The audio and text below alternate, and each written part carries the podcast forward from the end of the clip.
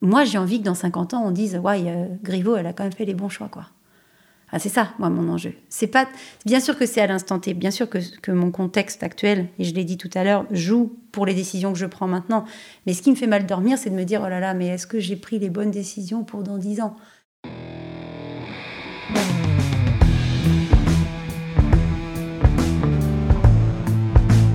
Le vin, le jaja, le pinard, le pif. Il existe une ribambelle de termes pour désigner ce breuvage que nous aimons tant, le jus de raisin fermenté. Et c'est parce que nous l'aimons plus que tout que nous voulons mieux comprendre ce qui fait un bon vin. Cépage, climat et terroir y participent, mais avant tout, il y a la patte des vigneronnes et des vignerons. Je suis Romain. Je suis Florian. Je suis Antoine. Nous sommes trois copains et nous vous emmenons à la rencontre de ces hommes et de ces femmes dans leur domaine pour les interroger sur la magie de leur métier et leur vie au milieu des raisins, des vignes et des barriques. Bienvenue à toutes et à tous dans le bon grain de l'ivresse.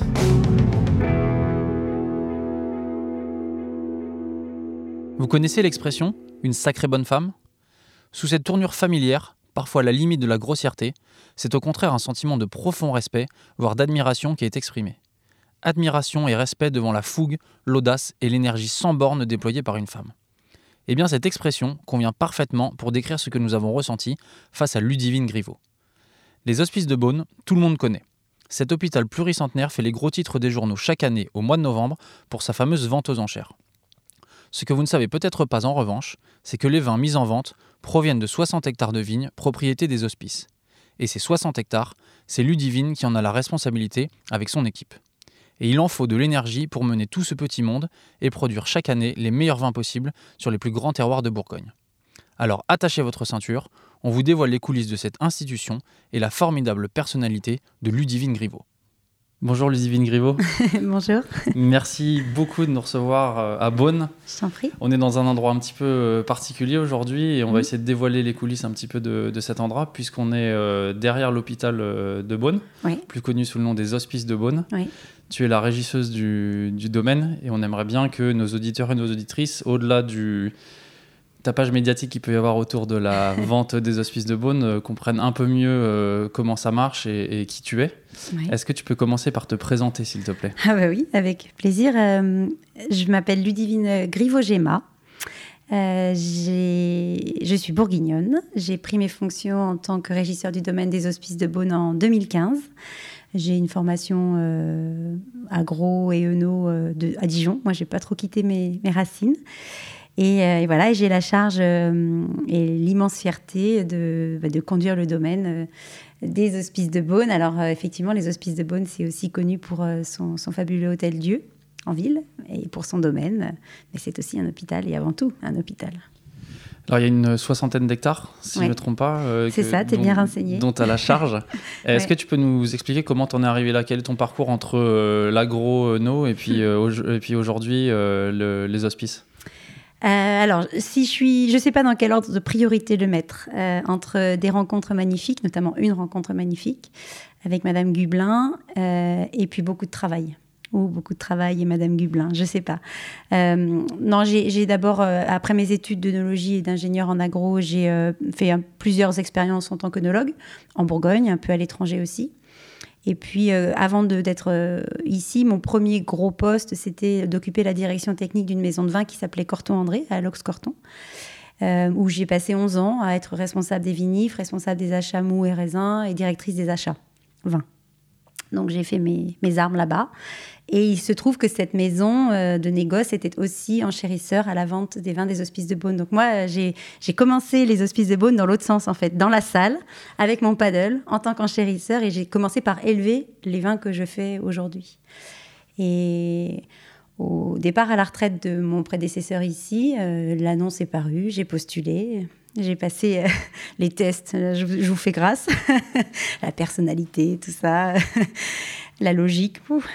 Et, puis après euh, délibération euh, par le conseil de surveillance des hospices civils de Beaune, euh, voilà, le poste m'a été, m'a été donné. Donc j'ai pris mes fonctions. Il y a... Nous, on compte en millésimes. Il y a 7 ans, mais 8 millésimes. C'est difficile de rentrer ici. Le processus de sélection, il est compliqué ou en tout cas rigoureux? Alors, je pense qu'il est comme dans n'importe quelle entreprise qui, euh, qui se donne euh, vraiment le, le, le, temps du choix de ses candidats, de leur sélection et qui veut surtout recruter de la compétence. Donc, euh, il n'est pas plus difficile que pour accéder à d'autres grands postes, mais oui, oui, il est difficile parce qu'il faut il faut déjà aussi expliquer son parcours, euh, prouver euh, ses acquis, les, montrer, les démontrer. Et puis après, il faut qu'au niveau humain, ça colle. Il faut qu'au niveau de la personnalité, on soit, euh, on va dire, validé comme étant la bonne personne au bon endroit.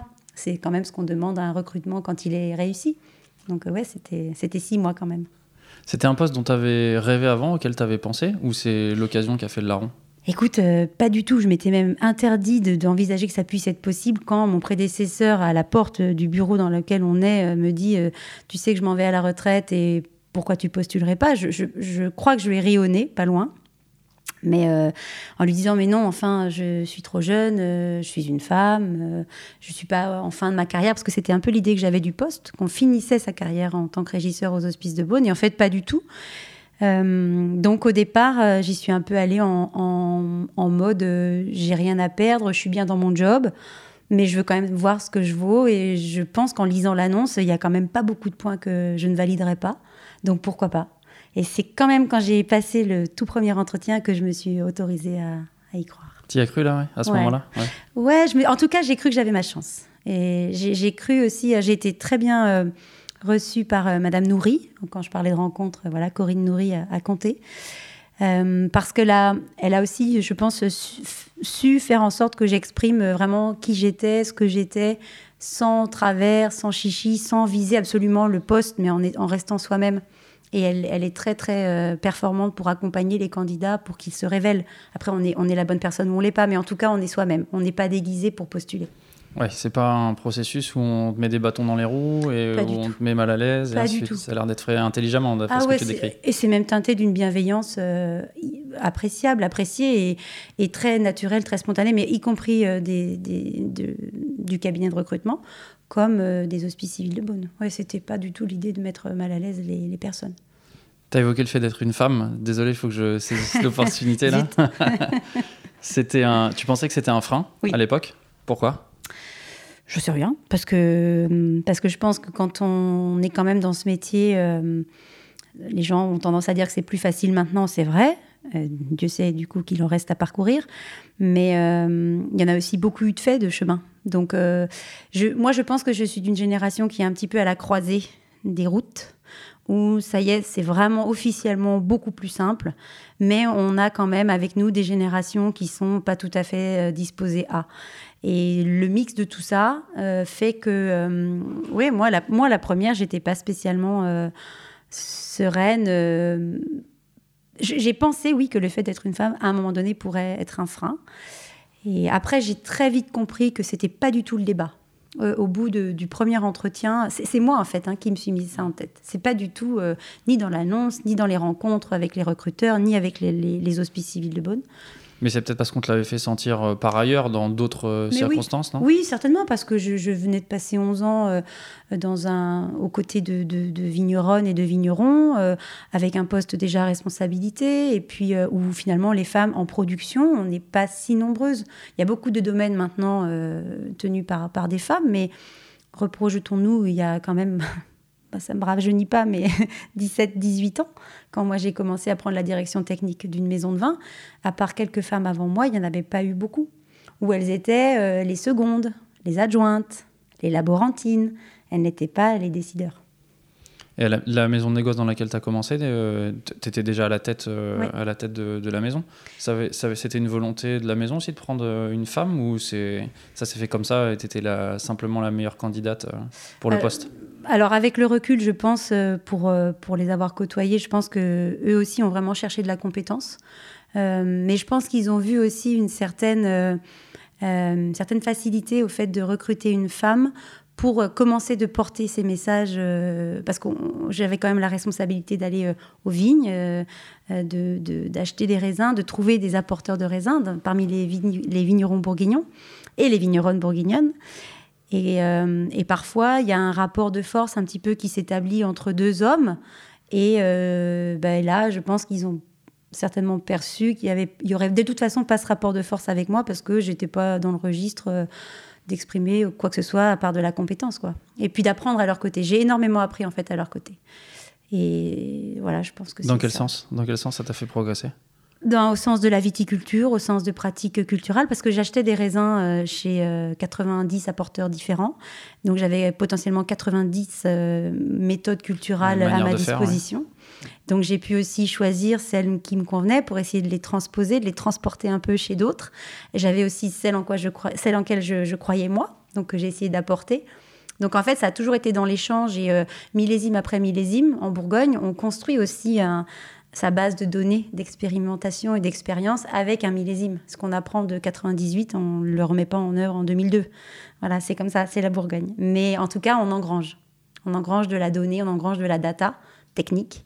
Euh, et puis c'est grâce à, grâce à eux, grâce à leurs contacts ouais, que j'ai appris. Je leur dois beaucoup. Alors avant qu'on continue sur les, sur les hospices, là, tu as évoqué tout à l'heure euh, une rencontre merveilleuse et on n'est pas allé plus loin. Est-ce que tu peux nous en dire un peu plus, s'il te plaît? Ouais, c'est parce que hum, quand j'ai commencé euh, à me tourner vers l'œnologie pendant mes études, il fallait que je fasse un stage.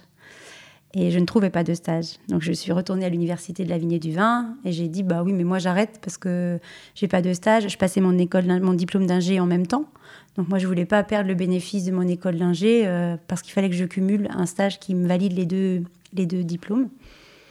Et à l'entrée de la porte, euh, il y avait Nadine Gublin donc qui était directrice technique d'une maison de vin à Mercuret, la maison Antonin Rodet, qui chapeautait les vinifications dans quatre autres domaines.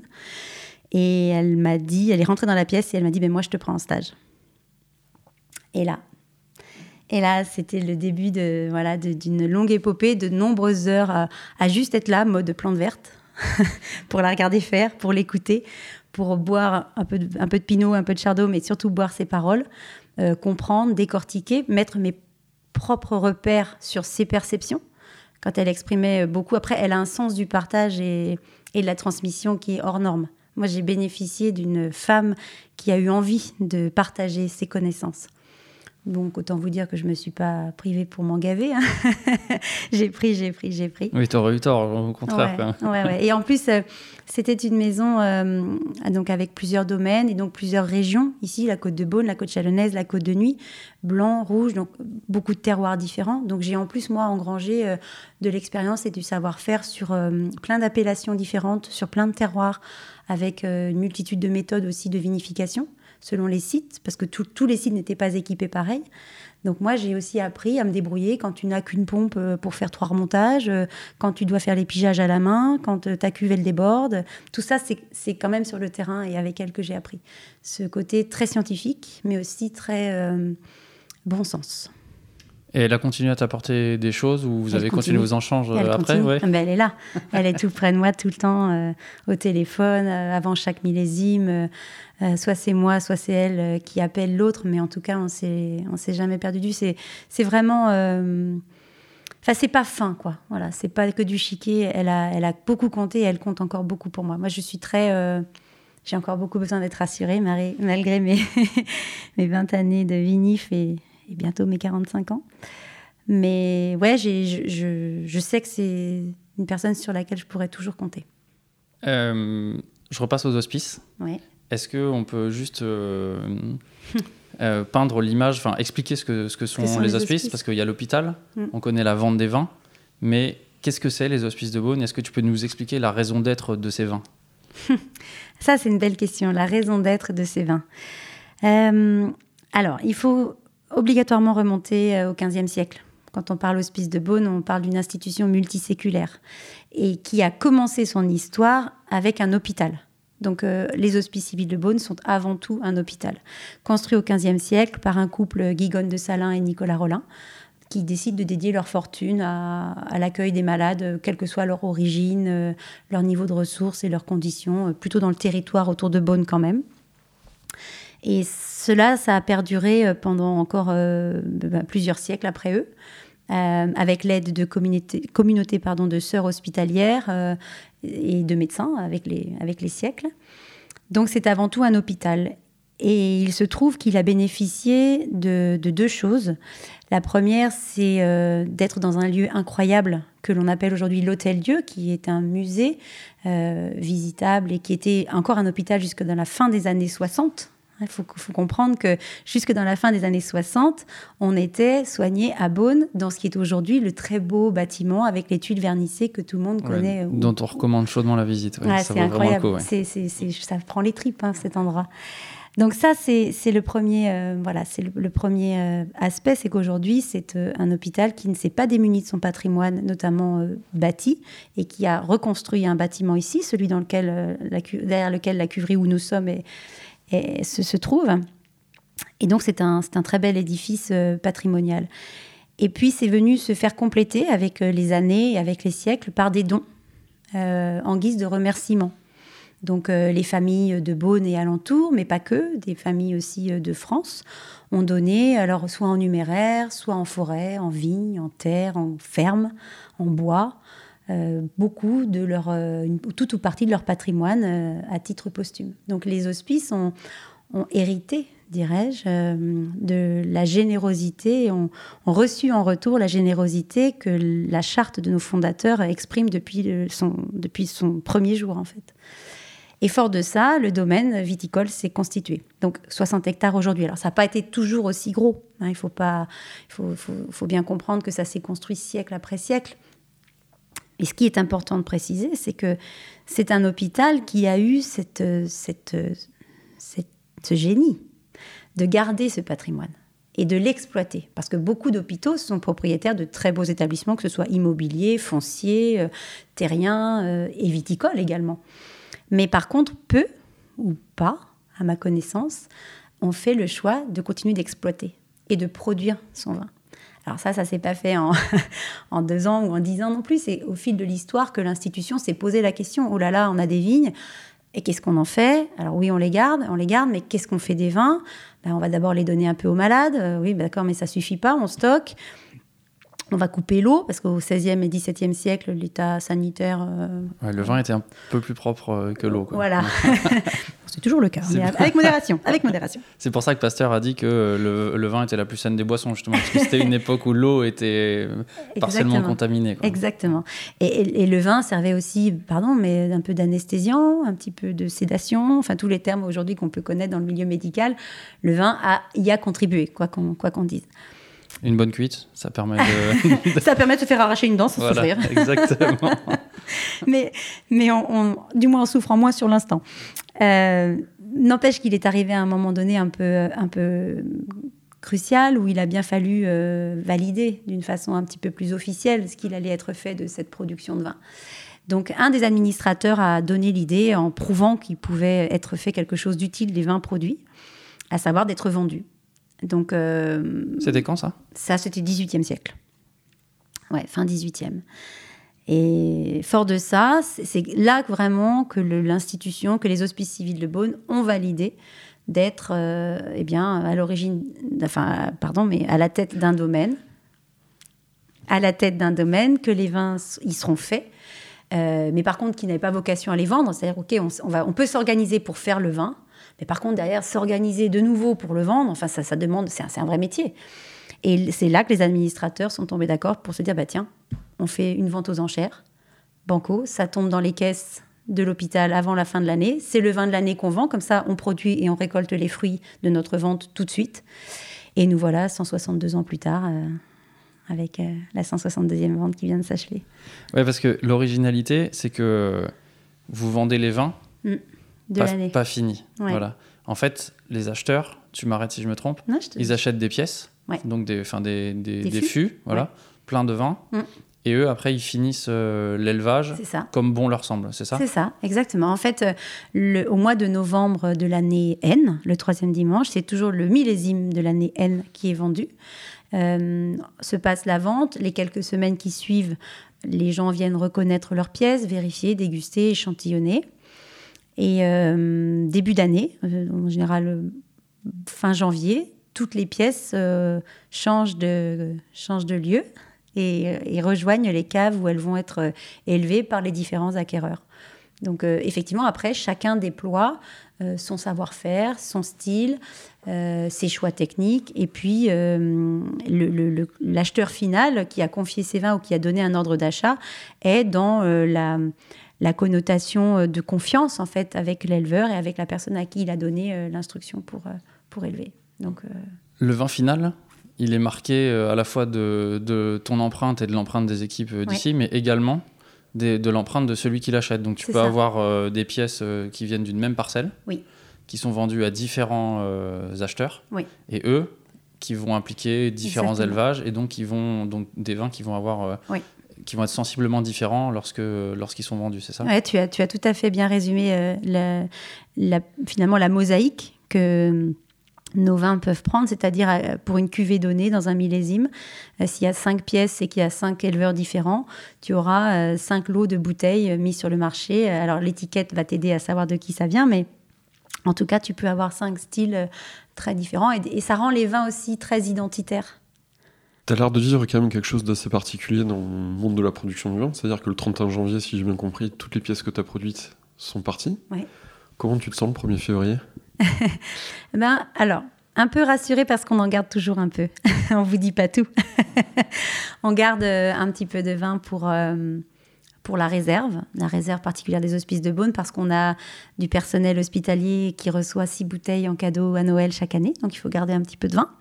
On a des dégustations euh, promotionnelles que l'on fait avec, euh, euh, alors cette année et pour quelques années, c'est la maison Sotheby's, mais en tout cas avec le commissaire-priseur en charge de notre vente à travers le monde. Et c'est nous qui fournissons les vins pour présenter, expliquer, convaincre.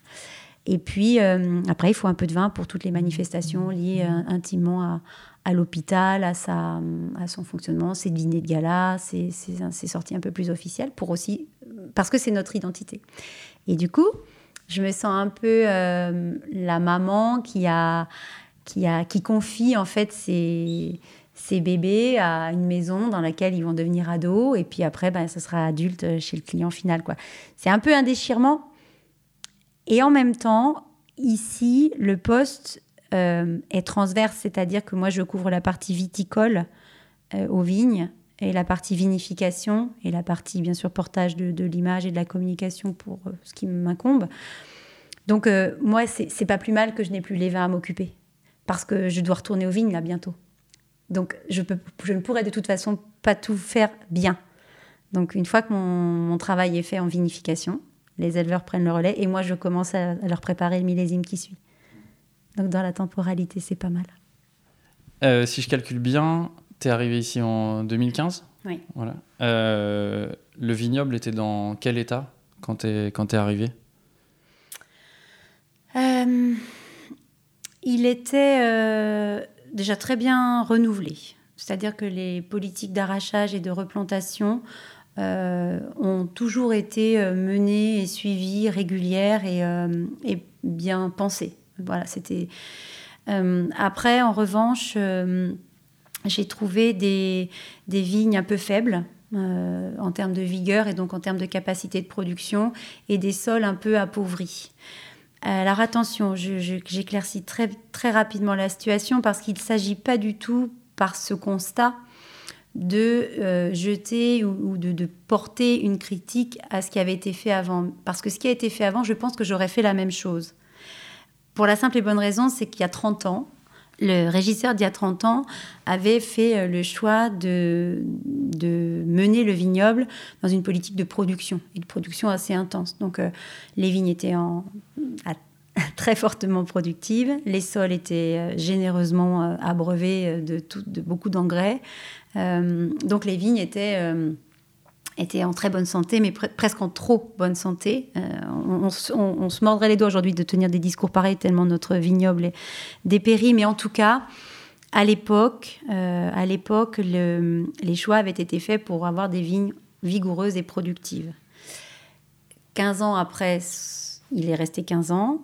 Donc, il y a 15 ans, le régisseur, en arrivant, lui, il a trouvé des vignes surproductive, pas assez qualitative, parce que déjà, la tendance des vins qui étaient aimés n'était plus du tout la même que 15 ans auparavant. Donc c'est toujours à inscrire dans son contexte. Mmh. C'est pour ça que c'est important de ne pas porter de jugement sur ce qui a été fait par, nous, par son prédécesseur, parce que comme moi, il a, il a fait les choses teintées de bonne volonté, en fait, en voulant bien faire. Donc, à contrario, mon prédécesseur, lui, si le balancier était tout en haut à droite, ben, il l'a mis tout en haut à gauche, en arrêtant euh, ou en ayant une politique d'apport d'engrais et de fumure bien, bien diminuée, bien en deçà de, de ce que faisait son prédécesseur à lui, et aboutissant à finalement certes une remise en production des vignes plus qualitatives parce que moins euh, quantitatives, mais qui ont quand même relativement affaibli le domaine. Et moi, j'arrive sur ces entrefaits. Moi, j'arrive avec des vignes qui ont pendant 15 ans eu trop à manger et puis pendant 15 ans plus rien eu à manger. Et du coup, avec une disparité de réponses, de, répondants, de composition de sol, de matière organique, de vivant, d'état de, euh, de santé globale du vignoble qui était très disparate. Donc ma mission, là, tant que, tant que je suis là, c'est d'essayer de, humblement rééquilibrer tout ça, réapporter euh, les, par mes décisions suffisamment d'énergie et de vie dans les sols pour que les vignes continuent d'être dans ce qui est dans l'air du temps aujourd'hui, produire quand même, parce que ça suffit de produire 20 hecto-hectares, hein, mais pas produire trop, parce qu'il faut faire bon. Et qu'on sait qu'un pinot noir à, à 45 hectos, ça fait quand même meilleur qu'à 90. Voilà.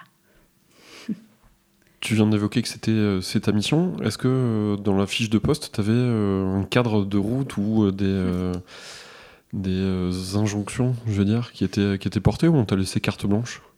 On, m'a laissé carte blanche parce que parce que les hospices de Beaune sont ainsi organisés qu'il y a euh, une véritable confiance euh, dans le niveau d'expertise des personnes qui sont recrutées euh, à, différents, à différents postes.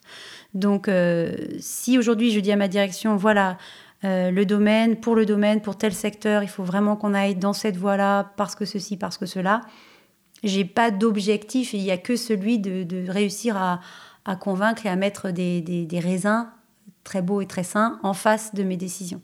Donc non, j'avais pas dans ma feuille de route une une short list de, choses par lesquelles il fallait commencer. Euh, si ce n'est que mon prédécesseur m'avait dit ouais voilà fais attention là ça pêche un peu ici fais attention à ça. Donc j'ai et puis et puis j'ai un adjoint Sébastien Lecomte euh, qui était là aussi euh, du temps de mon prédécesseur et qui s'est donc fait Sébastien il s'est fait le lien entre ces, ces deux époques là hein, mon arrivée et puis ce qui était fait aux vignes avant. Donc j'ai quand même bénéficié du voilà, du vécu pour m'établir ma propre feuille de route. Et puis après, tu sais, tu vas aux vignes, tu observes. En général, tu vois, même si tu sais pas tout de suite ce que tu vas faire, en général, tu peux faire un diagnostic assez rapidement. Voilà. Comment tu t'y prends euh, concrètement pour rééquilibrer euh, les vignes? Ah, C'est long c'est un long parcours. Hein. La vigne, c'est pas une plante euh, sur laquelle, c'est pas un bouton sur lequel on appuie et qui répond tout de suite. Alors ça commence, si on prend les choses dans l'ordre, ça commence déjà par beaucoup d'observations année après année, plusieurs millésimes de suite sur le comportement du végétal. Voilà. Après, quand on a établi qu'il y avait deux trois choses qui pêchaient, on prend une mini pelle et puis on fait une fosse dans la parcelle. Alors euh, en général entre les rangs et on regarde comment euh, les choses sont organisées de deux points de vue. D'abord d'un point de vue du végétal, comment le végétal, lui, s'est organisé dans le sol, comment sont disposées les racines, si elles sont grandes, pas grandes, euh, voilà, vivantes euh, ou pas.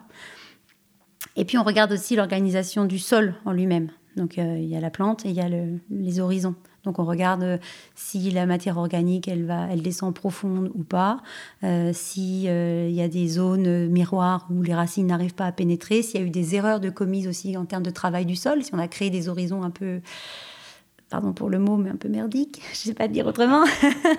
Tant pis, pardon, pardon pour les gros mots. Euh, inadapté, voilà. mais bien merdique quand même. Euh, donc euh, ça, c'est déjà des premières indications. C'est aussi ensuite euh, corroboré par des analyses de sol. Alors là, c'est purement biochimique et chimique. Donc on analyse, on mesure, on regarde la granulométrie, on regarde l'organisation, on regarde le pH, les différents éléments et surtout on regarde la matière organique. La matière organique utile celle dont le sol va pouvoir se servir euh, et qui est disponible. Euh, et c'est là-dessus qu'on joue. C'est-à-dire que quand on est en dessous de 3% de matière organique, eh on se dit voilà, que nos amendements, nos fumures vont devoir prendre plutôt tel chemin plutôt qu'un autre. Voilà, après, c'est...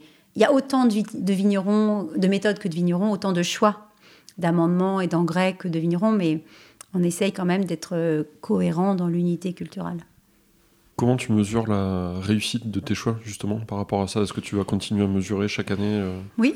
Ben on continue. Après, on revient à l'étape d'après, c'est-à-dire qu'on continue d'observer et on regarde si le répondant du végétal, plusieurs années de suite, parce qu'il ne faudrait pas que ça se comporte mieux une année, mais que ce soit juste un petit coup de bol, ou l'effet millésime, parce que la Bourgogne, c'est ça aussi, hein, c'est cet effet millésime, il est... Il est fort aussi. Il est vachement fort, ouais, ouais. Il faut, faut, faire attention parce que ce qui marche une année peut avoir marché juste parce que le millésime s'y est bien prêté. Tu as eu les bonnes pluies au bon moment, ton azote s'est minéralisé juste quand il fallait, la fleur, ça n'a pas coulé parce que l'azote n'a pas été libéré à ce moment-là. Enfin, il y a toute une série de circonstances qui nous forcent à attendre. Euh, donc, euh, quand on engage les choses euh, dans un sol pour une vigne, c'est pas en deux ans, quoi. Donc en moyenne, parce que je sens la question arriver, en moyenne, il faut entre 7 à... Pour moi il, moi, il me faut entre 7 à 9 ans pour avoir un peu fait le, le, le tour, en tout cas, des orientations techniques à mener dans une parcelle. Donc là, on arrive euh, à un moment un petit mm. peu euh, clé de, ton passage ici, quoi. C'est ça? C'est ça. Alors, si vous voulez, le meilleur, euh, le meilleur juge pour ça, ce sont les gens qui travaillent aux vignes et qui commencent à me dire Ah, bah ouais, là, elle se retape quand même. Ah, bah ouais, là, on a plus de bois. Ah, bah non, là, par contre, on n'y est pas du tout arrivé. Là, ça fait toujours des petits, des petits fagots gros comme le doigt. Ah oh non, là, la mise en fruit, elle est quand même bien meilleure. Ou alors, ah, vous avez vu la lune là-bas, on n'a pas réussi, il faudrait peut-être qu'on en remette. Donc en fait, j'ai une force incroyable ici, c'est l'équipe aux vignes. Euh, parce que je peux pas être sur 60 hectares en même temps toutes les semaines. Euh, je peux pas sillonner 60 hectares, c'est pas vrai. Il y a une grosse équipe ici? Il y a 23 personnes, ouais. À temps plein oh, ouais. ouais. Et ah des bah personnes en plus pour les, pour les vendanges, j'imagine Oui, bah oui, comme chaque domaine, on est, nos équipes sont, sont complétées. Et puis à la cuverie, on est trois. Voilà. Alors, tu as dit un petit peu plus tôt que euh, le travail d'un régisseur euh, des hospices de Beaune, il fallait le remettre dans son contexte. Mm. Le contexte euh, actuel, c'est un peu l'agriculture biologique, c'est le changement climatique, c'est le réchauffement climatique. Mm. Comment, tu, comment tu vis, toi, dans, mm. dans ce contexte-là? Euh, C'est ce qui me fait mal dormir. Non, mais parce que toujours... Au moins, c'est franc. non, mais... mais parce qu'en fait, les gens pensent... Enfin, pardon, quand je dis les gens... Nombreuses sont les personnes qui ne voit le niveau de pression de ce poste qu'à l'instant T sur un millésime donné parce que on fait goûter nos vins très tôt. On les fait goûter par toute la profession. Nous sommes les premiers à les faire goûter et en plus on fait tout goûter. Donc c'est un examen de passage stressant, j'imagine. Chaque année, je, je, peux comprendre, et, je le vis certainement, euh, je peux comprendre qu'aux yeux des, des, des, gens qui font aussi ce métier-là, ça puisse être un point de, de, de, se dire, oh là là, ça doit être hyper stressant. Euh, et ça l'est, hein, attention, je ne dis pas que, mes nuits sont totalement euh, faciles, mais le, vrai enjeu de demain, moi j'ai envie que dans 50 ans on dise Ouais, Griveaux, elle a quand même fait les bons choix. quoi. Ah, c'est ça, moi, mon enjeu. C'est pas Bien sûr que c'est à l'instant T, bien sûr que, que, mon contexte actuel, et je l'ai dit tout à l'heure, joue pour les décisions que je prends maintenant. Mais ce qui me fait mal dormir, c'est de me dire Oh là là, mais est-ce que j'ai pris les bonnes décisions pour dans 10 ans? Ben Oui, mais dans 10 ans. Euh, est-ce qu'il y a 10 ans, tu aurais pris les mêmes décisions que maintenant? Non. Donc, ok, fais de ton mieux à l'instant T, mais par contre, on peut essayer d'anticiper un certain nombre de choses. Et c'est là que euh, l'entourage, comprenez l'entourage technique, c'est là que la veille technique, c'est là que les échanges, c'est là que la participation à des groupes de travail, à des comités de pilotage, d'essais dans les vignes, c'est là que j'ai la nécessité et le devoir d'inscrire le domaine dans toutes ces démarches-là pour euh, demain être parmi, parmi ceux et de ceux qui auront peut-être fait les bons choix. Mais c'est pas assuré. Et, et j'ai pas la prétention de l'assurer. Par contre, j'ai la prétention de dire que je fais de mon mieux. Ça, c'est sûr. Tu peux nous expliquer par exemple un essai là, que vous faites euh, qui, qui, pour toi euh, est une solution d'avenir ou en tout cas tu aimerais voir euh, comment ça fonctionne? Quelque chose de concret? Mais en même temps, c'est pas des essais menés que par nous, mais en tout cas, on est en train de complètement repenser notre, notre feuille de route, je dirais, quotidienne du travail aux vignes les étés. On apprend à accepter qu'un sol se ressalisse. Avant, il fallait que les vignes soient des jardins anglais. Il fallait presque poser nos chaussures pour rentrer dans une parcelle. Et si la parcelle n'était pas labourée, oh, là là, t'as vu, lui, il laboure pas, ses vignes sont dégueulasses, t'as vu ses sols, c'est tout sale. Alors, un, le premier travail à faire, c'est de convaincre, y compris les équipes, mais soi-même, que c'est pas grave s'il y a un peu de mauvaise herbe, voire beaucoup. Deux, c'est de se dire, c'est pas grave si la conduite globale du vignoble est un tout petit peu plus en bazar, un petit bazar organisé, plutôt que des vignes bien rognées, bien au carré, bien basses, qui prennent bien le soleil, sans aucune ombre portée. Voilà. Alors des fois, bah, c'est la pampa dans les vignes. Et ouais, des fois, c'est la pampa dans les vignes aux hospices de Beaune. Parce que quand il faut jouer sur l'ombre, quand il faut jouer sur les zones de fraîcheur, du soleil et de la chaleur. Exactement. Ça peut avoir un, impact incroyable. Et pour avoir... Euh, donc voilà, donc ça, c'est les essais qu'on mène. Euh, mais qu'on mène avec, euh, avec prudence, avec parcimonie, parce qu'il faut comprendre que dans le millésime, si on a une période de, où il fait très chaud, euh, on a envie de laisser pousser les feuilles, de protéger. Et puis si pendant trois semaines on a de la pluie et qu'on a plein de feuilles, ben on maintient bien l'humidité, donc ça peut pourrir en deux temps, trois mouvements. Donc en fait, c'est ces essais-là dont je parle, c'est-à-dire d'essayer de, de n'avoir qu'une règle, c'est de ne pas en avoir et de briser un peu les codes de conduite de nos vignes au carré, toujours fait pareil, et j'ai toujours fait comme ça. Ça, c'était vrai, euh, et c'est encore un peu dans notre culture, mais moi la première. Hein, euh. et pourtant, ce sont quand même des réflexes qu'il va falloir balayer. Donc, euh, on en est là. J'ai pas de solution miracle. J'ai pas de fil euh, euh, chauffant euh, sur toutes les parcelles du domaine. Je n'ai pas de bâche au-dessus de tous nos grands crus. Je n'ai pas la solution du matériel végétal miracle. Par contre, oui, on va essayer de planter des porte-greffes dans nos nouvelles plantations qui arrivent là à partir de l'année prochaine. On va certainement essayer des nouveaux porte-greffes. Alors pas nouveaux dans les pépinières, nouveaux en Bourgogne, plus, moins sensibles au sec. L'agriculture biologique, c'est une solution d'avenir euh, pour toi? Ouais, c'est même une, c'est même une réponse, euh, une partie de réponse à l'avenir, ouais. Euh, alors, je dis ça et en même temps, vous allez me dire, j'ai mis 7 ans à, me lancer. En vrai, non. En vrai, non. Depuis 2017, on est sans intrants chimiques de synthèse. Et en vrai aussi, il faut avant s'affranchir d'un certain nombre de prérequis quand on se lance en bio sur 60 hectares d'un seul tenant, euh, enfin tout d'un coup. Vous avez tout fait d'un coup? Ouais, ouais. Ah bah oui. Ah oui, oui. Moi, Tant qu'à faire. Ah bah oui. oui, oui. Et puis après, ça aurait pu faire des disparités de, dans les équipes. Et moi, je fais ceci, moi, je fais cela. Bien qu'en fait, si je suis très franche, euh, mes équipes étaient prêtes bien avant moi. Euh, parce que, parce que peut-être que chacun porte un tout petit peu plus, un petit peu de responsabilité, alors que moi, je les porte toutes. Voilà. C'est le 23 x 1 ou une fois 23. mais, euh, mais par contre, euh, une fois que j'ai été assurée que les investissements ont été faits par chacun d'entre eux pour avoir une bonne pulvée, pour quand on décide d'appliquer un cuivre et un soufre dans telle et telle condition, parfois des conditions de passage difficiles après la pluie, qui soient bien équipées pour que ça soit bien efficace, là, on a dit OK, Banco, on y va. Et ça, c'était pas possible avant. J'ai une question. Euh, je voudrais ton œil de, technicienne. Et euh, ça tombe bien parce que tu as parlé de casser le cadre de la manière dont on conduisait mmh. les vignes. Quand on a parcouru la route là, pour venir euh, jusqu'ici, on a vu dans plusieurs parcelles des essais de. Enfin, des essais. Je sais pas si c'est des essais, mais en tout cas des vignes conduites soit en échalas, soit avec un palissage assez haut. Ouais, très haut, mmh. avec euh, quatre fils notamment. Mmh. Est-ce que, à ton avis, pourquoi ces vignerons ils font ça et qu'est-ce que ça peut avoir d'intéressant? Alors, alors déjà, c'est peut-être à eux qu'il faudrait poser la question.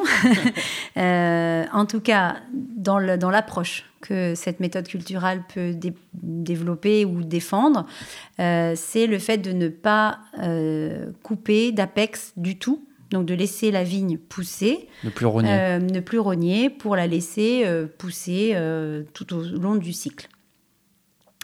Alors, du point de vue purement... Hmm, vivant. Et avec l'approche du respect du vivant, euh, c'est fabuleux.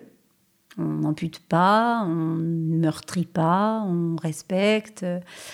D'un point de vue purement agronomique, euh, on sait aussi que ça demande à la vigne de, donner de l'énergie euh, pour qu'elle continue de pousser vers ses apex et un peu moins vers ses fruits.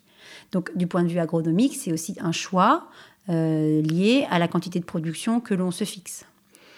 Il y a aussi d'un point de vue humain, euh, c'est-à-dire que ça veut dire que ce sont des parcelles très peu mécanisables, donc ça, ça touche du doigt une organisation et une force de frappe humaine d'intervention dans ces parcelles-là que le domaine, en face duquel le domaine doit se donner les moyens, qui sont parfois élevés. Parce que, euh, parce que vous avez vu, quand il faut passer 1m75 euh, d'échalas, une végétation qui est en hauteur, les traitements, euh, la mécanisation. donc tout ça, ça, ça, a un impact aussi sur le travail de l'homme. Après, moi, je reste intimement convaincue que hum, c'est une fois de plus une question de balancier. Voilà, on avait le balancier tout en haut à droite quand on rognait nos vignes au carré à 90 cm du sol je suis pas sûre qu'on ne soit pas en train de le mettre totalement en haut à gauche en les poussant à 2,50 m et en faisant deux raisins par pied. Ça n'engage que moi. Mais en tout cas, c'est un modèle après, une fois que le modèle culturel est abordé, ça devient un modèle économique. Parce qu'on tire un peu plus sur la vigne. On pense la protéger en la laissant pousser, mais si elle pousse, elle s'épuise aussi. Et si elle s'épuise, et la preuve, elle fait moins de fruits, alors que le fruit est quand même l'organe de reproduction, hein, ne l'oublions pas. Euh, eh bien, on, peut, on pourrait penser que la vigne, elle se fatigue, elle s'épuise aussi un peu plus vite. Donc c'est un modèle aussi économique en termes de renouvellement de son parcellaire. Maintenant, dès lors que le domaine, il est ancré dans ces choix-là, que ces choix-là sont faits euh, de façon très assumée et, surtout avec des très jolis vins à la clé, hein, euh, loin de moi l'idée de dire le contraire, pourquoi pas? Moi, je ne suis pas convaincue de, du... Peut-être que mon successeur sera dans cette optique-là, auquel cas je, lui souhaite beaucoup de courage pour trouver de la main-d'œuvre euh, sur 60 hectares et pour accepter euh, un certain nombre de, conditions. Et puis aussi, euh, alors ce sont des domaines certainement qui vendent leur vin un peu plus cher parce qu'ils en produisent un peu moins. Là, en l'occurrence, c'était dans des parcelles comme les Amoureuses ou vers le Chambertin où les, les, vins sont plutôt bien valorisés. Donc les modèles économiques, on en parle. Oui, bien sûr. Euh, j'ai une dernière question, puis après on va parler un peu d'économie et de, de, commerce. Euh, donc les, les, hospices de Beaune, on a compris, c'est 60 hectares, il y a 23 personnes aux, vignes, vous mm. êtes trois à la cave, mm. vous êtes euh, X dizaines pendant les vendanges. Mm. je préfère même pas savoir combien de personnes. voilà. 150. Voilà. c'est quoi un bon régisseur des, des hospices de Beaune? J'ai pas le droit de faire mon joker là. non, ça va être dur là sur cette question. Euh, c'est déjà un régisseur qui fait des vins, euh, enfin qui fait tout ça avec plaisir, avec passion. C'est déjà, euh, c'est une très forte implication à la fois personnelle et, professionnelle, mais ça vous l'aurez compris, mais personnelle aussi parce qu'on finit par être un peu piqué par le virus, quoi, hospice de Beaune. Donc pour moi, être un bon régisseur, c'est savoir mesurer les enjeux de savoir qu'on travaille pour un hôpital. Mais c'est aussi de garder les pieds sur terre et les pieds dans les bottes. Euh, et puis, c'est euh, le luxe, quand même, de faire les vins euh, avec ses tripes. Quand tu parles d'implication euh, personnelle, je suis désolé, mais sur le, il y a juste à côté de toi sur le mur des dessins, euh, j'imagine, de tes enfants. Ouais. Et euh, j'ai l'impression que la période des vendanges, c'est une période intense pour tout le monde. Il y a toute la famille qui le vit. Donc quand tu parles d'implication personnelle, ouais, c'est toute la famille aussi. Ah oui, oui, c'est souvent, incontestablement, on peut associer euh, les échecs et les succès d'une vente, par exemple, parce que c'est un peu le baromètre hein, d'une vente des vins au, régisseur. Mais euh, alors après, il y a tout le, tout le message très euh, nécessaire et vrai de remercier les équipes. c'est le régisseur et ses équipes, aux vignes et en cave. Sans ça, il n'y a pas de régisseur. Mais il n'y a pas de régisseur non plus sans une famille qui comprend le poste, qui en mesure euh, l'enjeu que le régisseur veut bien lui donner aussi à la maison. Hum, bon, moi, vous l'aurez compris, je suis plutôt dans le partage, des joies comme des soucis. Et du coup, ouais, j'ai une famille, euh, ouais, j'ai une famille assez, euh, assez impliquée, assez sensibilisée avec moi pour, pour m'aider. Mais je pense que parfois, il y a des goûts d'abandon, hein, il y a des envies d'abandon parce que c'est dur parce que c'est un poste qui est exposé, vous l'avez dit, parce que euh, on est attendu au tournant, parce que les enjeux sont de taille et qu'on a toujours peur de pas de pas réussir. Et pourtant, il y a la petite lueur euh, dans les dans les yeux des enfants qui nous disent allez, maman, lève-toi, et qui nous poussent quoi. Euh, dernière question sur ce sujet aussi. si j'ai bien compris, entre les lignes, les équipes que tu avais étaient déjà là avant que tu arrives. Oui. Comment t'embarques euh, des gens qui sont déjà là, qui ont déjà une habitude de travail, qui ont une habitude euh, une relation, une culture euh, liée aux hospices de bonne qui a l'air d'être très forte. Comment t'embarques pour dans ta direction à toi? Alors déjà, je pense que la première chose, c'est avec mon énergie, mon peps, mon dynamisme, finalement avec une part quand même de ma personnalité, qui, qui, est plutôt porteuse, plutôt... Voilà, j'ai... Et puis en expliquant, et en étant euh, très, euh, très transparente et très directe. Voilà, on va pas se cacher, euh, se voiler la face. On est là pour faire des grandes choses, pour faire des grands vins. Par contre, c'est dur. Et il y a un certain nombre de choix qui ont été faits jusqu'à présent, qui n'étaient pas mauvais. Par contre, moi, je vous dis que pour faire meilleur, il faut faire autrement. Donc, on essaye. Si on se plante, on, on change de cap. Par contre, voilà, je pense qu'il faut qu'on suive ce cap-là. Alors ça s'est pas passé tout à fait euh, comme ça, ni aussi simplement. Hein. La preuve, c'est que euh, 8 millésimes après, euh, on, a, on a encore dans l'équipe des gens qui ont besoin d'être rassurés.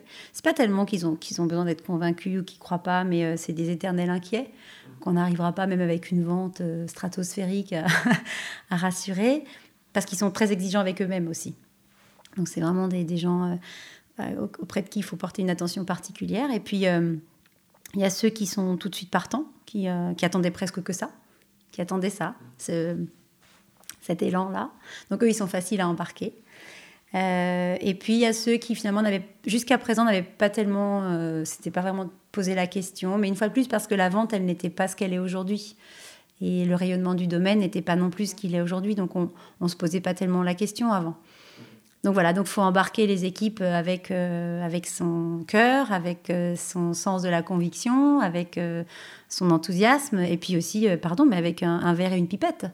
Quand on leur prouve qu'on leur a demandé de faire les raisins qu'on leur a demandé pour derrière produire les vins que je fais, moi je sais au jour d'aujourd'hui conduire l'équipe pour les, les, rassurer et les convaincre que les, les raisins que je leur demande de faire, d'arriver à produire dans nos vignes, ce sont vraiment ceux dont j'ai besoin dans le millésime pour faire des grands vins. Voilà. Dès lors que ça, c'est compris de tout le monde, bon, j'ai envie de dire. Euh, le tour est joué. Ouais, ouais. Alors si seulement oui, mais mais en tout cas, on a quand même une euh, ouais, cette adhésion. Euh, et puis tout le monde est fier de travailler pour les hospices. Donc si je suis euh, très complète dans ma réponse, qui, fait mille ans en fait, je me rends compte, c'est que déjà on, est, on part d'un gros... le gros point de départ, c'est que tout le monde est fier de travailler ici. Donc c'est pas si difficile à embarquer. Maintenant, ça s'est pas fait sans heure. Et ceux qui n'étaient pas d'accord sont partis d'ailleurs. Aujourd'hui, il y a eu un renouvellement de l'équipe parce qu'il y en a qui m'ont dit non, mais moi, je ne peux pas travailler avec vous. Et moi, je leur ai dit ben, moi, je ne peux pas travailler avec vous. Mais en même temps, on ne s'est pas du tout quitté fâché. C'est même presque intelligent des deux parts de se dire maintenant, voilà, moi, les nouveaux objectifs que vous nous fixez, c'est pas mon truc. Euh, je n'ai pas envie, c'est pas ça. Euh, j'ai connu trop de choses avant. Euh, voilà, je. Non. Bah, voilà. Pour le bonheur de ceux qui ont rejoint l'équipe, les petits nouveaux. Tu as parlé de modèle économique? Comment construire un modèle économique dans, euh, dans le contexte des hospices de bonne où le résultat est par essence incertain, puisque dépendant de vente aux ben, achats ben Donc euh, la réponse dans la question, on n'en construit pas. Surtout, on n'en construit pas. Hmm. Il y a, par modèle économique, euh, c'est le positionnement. si, si par modèle économique, on entend le positionnement dans du haut de gamme, banco, on fait des grands vins, on gère les dépenses, on optimise la production, on produit quand même. Hein, on a un, coût de revient euh, qui, est, acceptable et qui est dans celui du métier. Euh, mais en réalité, dans la vraie vie, on aura beau faire euh, les meilleurs vins du monde et avec le plus d'attachement possible et dans un très grand millésime, si le contexte économique qui nous dépasse complètement au moment de la vente n'est pas aligné en termes de planète, ça peut faire une vente cata. Voilà. À l'inverse, sur un millésime un peu moyen, quand tous les voyants sont ouverts et que la planète entière veut des vins de Bourgogne et donc des hospices de Beaune, eh ben, ça fait la vente de 2021 euh, où les vins n'étaient pas moyens pour nous. Mais dans la conscience collective, les gens pensaient que les vins l'étaient. Donc nous, on a aussi eu ce premier rôle dans notre modèle économique, c'est celui de porter notre millésime. Le jour où c'est pas bon, moi je le dis. Je le dirais si un jour un millésime n'est pas bon. Mais là où le modèle économique spécifique aux hospices va rentrer en action, C'est parce que ce modèle économique, il est porté par nos acteurs extérieurs, par nos acheteurs. Et ce jour-là, si ça arrive, je sais que les, négociants acheteurs seront là quand même et achèteront quand même nos vins. Parce que leur idée à eux, c'est d'aider l'hôpital. Et en fait, c'est pour ça que c'est compliqué de faire un, un modèle économique euh, au sens purement euh, financier du terme. C'est imprévisible. Enfin, moi, chaque année où on m'a demandé de me prononcer sur le, le, pronostic de la vente, chaque année, je me suis plantée. Mais je suis trop impliquée, je crois. Dans ta réponse, il y a beaucoup de, de tiroirs à, à, tirer, là, justement, d'autres questions qui me viennent. Je vais commencer par la première qui me vient à l'esprit. C'est, tu parles d'un, as parlé de contexte, du lien du contexte économique et de, du résultat de, des ventes aux enchères. On aurait pu se dire, cette année, le contexte économique est quand même assez particulier. Enfin, en mm. tout cas, le bruit porté par les médias est celui qu'il est. Mm. Et pourtant, euh, j'ai l'impression que vous avez atteint des sommets qui n'ont mm. jamais été atteints. Comment ça se fait Si tu as une explication? Et la question d'après, du coup, c'est qui sont les acheteurs et les acheteuses? Tu as commencé aussi à y répondre, mais... Alors, euh, c'est sûr que en ne lisant que les journaux et en ne regardant que euh, les chaînes télévisées d'information, on aurait pu croire que euh, la planète n'est que défaitiste et, triste. Et, et c'est certainement vrai, qu'elle l'est beaucoup. Et pourtant, il y a cette soif de vie, cette soif de quête de plaisir, cette soif de quête de bonheur, que très certainement le fait d'acheter des vins porte. Et qu'à mon avis, on, on, est aussi dans le, le côté très, très exaltant mmh.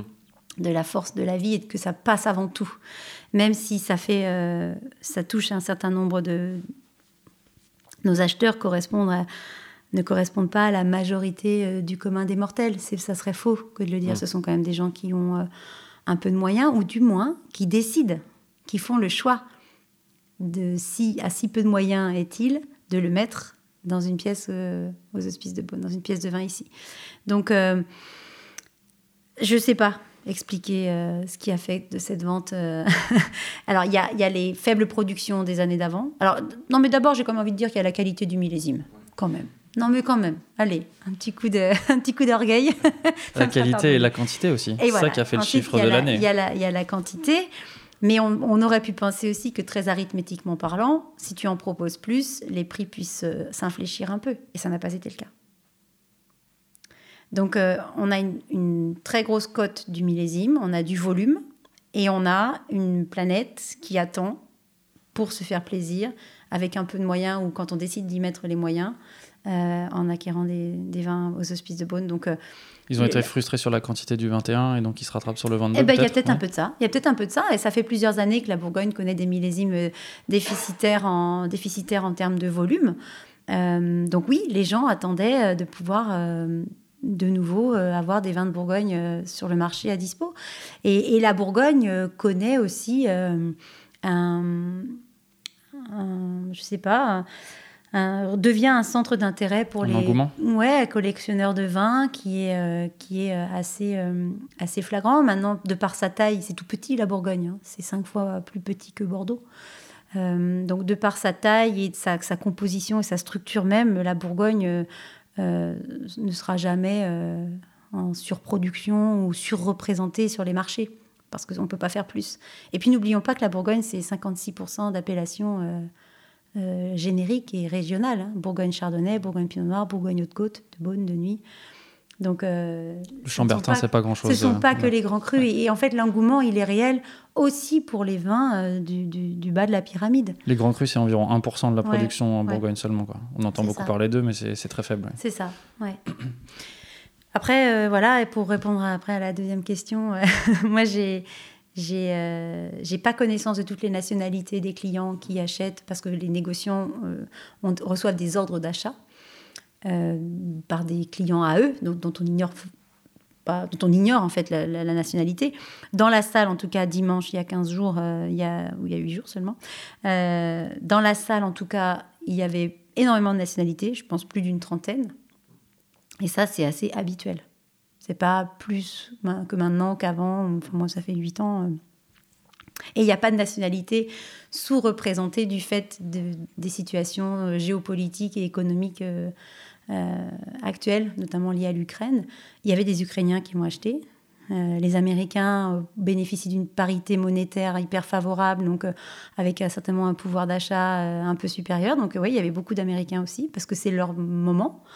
Et puis l'Asie, toujours dans, dans, cette passion, dans cette connaissance, l'Asie a toujours envie de venir découvrir et connaître encore plus les vins de, Bourgogne. J'ai une question bassement matérielle qui était liée au modèle économique de tout à l'heure. Et tu as dit que par essence, c'est le résultat de la vente, il est euh, indécis. Euh, comment est-ce que les hospices de Beaune ils font leur budget chaque année Puisque c'est la source d'argent principale qui permet à l'hôpital de fonctionner? Alors oui et non. Oui et non, parce que l'hôpital euh, fonctionne comme n'importe quel hôpital avec ses lignes de fonctionnement et d'investissement liées à son activité. Donc il y a l'activité hospitalière et, et la fréquentation de l'hôpital qui reste le nerf de la guerre pour que les gens euh, aient envie de venir euh, se faire soigner euh, à Beaune. La, le résultat de la vente, c'est une petite ligne à part qui s'appelle la DNA, la dotation non affectée. Et ça, c'est, je dirais, c'est une, une, réserve, un, une espèce de réservoir à l'investissement euh, et un réservoir au, fonctionnement en fonction des activités hospitalières. Donc c'est pas, le vase communicant n'est pas si direct. Euh, tant, vers l'investissement que vers le fonctionnement. En tout cas, c'est une vraie, euh, c'est une vraie arme pour, pour avoir une solidité financière assurée, pour par exemple éviter d'avoir un recours à l'emprunt dans certaines situations, comme l'auraient fait d'autres hôpitaux. Donc le budget global, il est jamais et au grand jamais basé sur euh, l'attente d'une vente. C'est plutôt le résultat de la vente qui fait qu'on s'autorise un certain nombre de choses ou pas. c'est complètement dans l'autre sens en fait. Voilà. Euh, pour preuve, je n'ai aucun objectif. si on me disait, Madame Griveaux, euh, demain, il faut faire tant de millions parce que ça, reviendrait finalement à une entreprise, hein, avec un objectif, un commercial à qui vous fixez un budget. Hein. Voilà. Moi, j'ai, enfin, on n'est pas du tout, du tout dans ce registre-là, pas du tout. Donc c'est vraiment le fonctionnement inverse. On a une recette et après on voit ce qu'on en fait. enfin, ils voient ce qu'ils en font.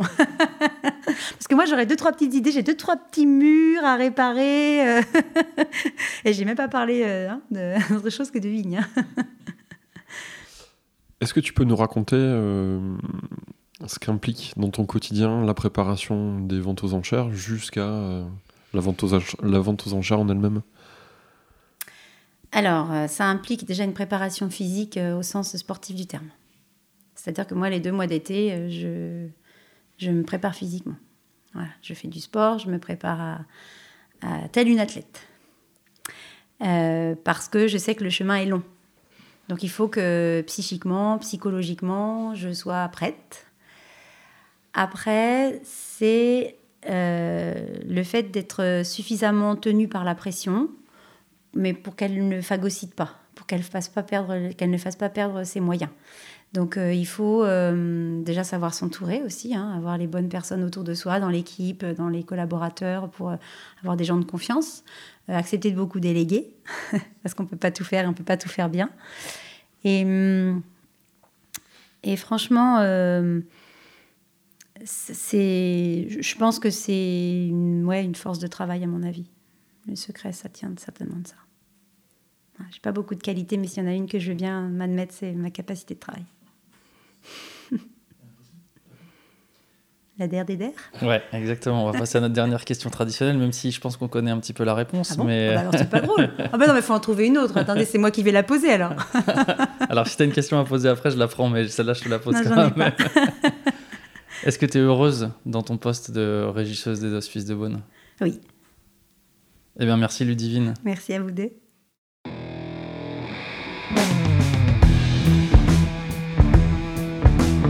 Alors, sacrée bonne femme Ludivine, non? Pour être honnête, nous sommes ressortis de cet entretien le sourire aux lèvres, avec une folle envie de boire un canon avec elle. Merci Ludivine pour la joie avec laquelle tu nous as accueillis et ta franchise lors de cet entretien, et vivement notre prochaine rencontre. Merci à toutes et à tous de nous suivre. Vous êtes chaque mois plus nombreuses et nombreuses. Merci également pour vos messages, commentaires et pour toutes les rencontres que nous faisons. Le bon grain de livre c'est fait pour vous et continuera encore longtemps. À la réalisation et à la prise de son, votre serviteur Romain Becker. Assistant réalisation, Florian Nunez et Antoine Msika. Merci à Emmanuel Nappé pour la post-production, à Emmanuel Doré pour le générique original et à Léna Mazilu pour les graphismes. On se retrouve très vite pour de nouvelles aventures viticoles. D'ici là, éclatez-vous et buvez bon